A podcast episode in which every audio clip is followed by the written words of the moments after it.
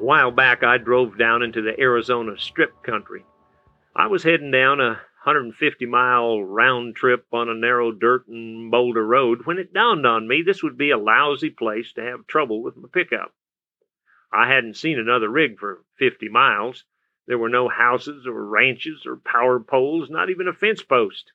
I began to realize that if I had any trouble, I could be sage henning it under desert stars. In the Old West, a cowboy was said to sage hen the night if he was stuck out in the desert without a blanket or a bedroll. Of course, the cab of a modern pickup isn't exactly roughing it in comparison to the olden days. Well, the Lord was merciful, and I survived the journey, enjoyed the sights, fell in love with the terrain, and ended up in a bed with clean sheets late that night. We think of that, of course, as our inalienable right. Every person in this country has the right to have a warm bed and a roof over their head and a good meal each night. But I got to wondering recently just where did that right come from? Where does it say in our Constitution that everyone should be so rewarded? I mean, if everyone believed that premise, then the West could have never been settled at all.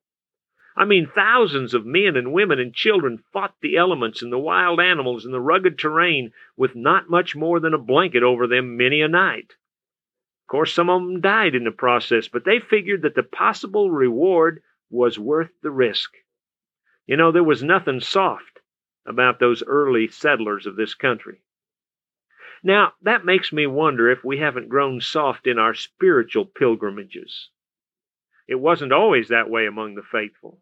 The Bible says that there was a time when they went about in sheepskins and goatskins, destitute, persecuted, mistreated. The world was not worthy of them. They wandered in deserts and mountains and in caves and holes in the ground. But I wonder, where are the sagebrush tough believers of today? Where are those who can survive on the little used side roads of this dangerous world?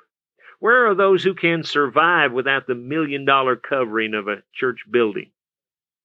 You know, I figure it's time for you and me to toughen up. You never know when it'll be our turn to sage hen it in the spiritual wilderness around us.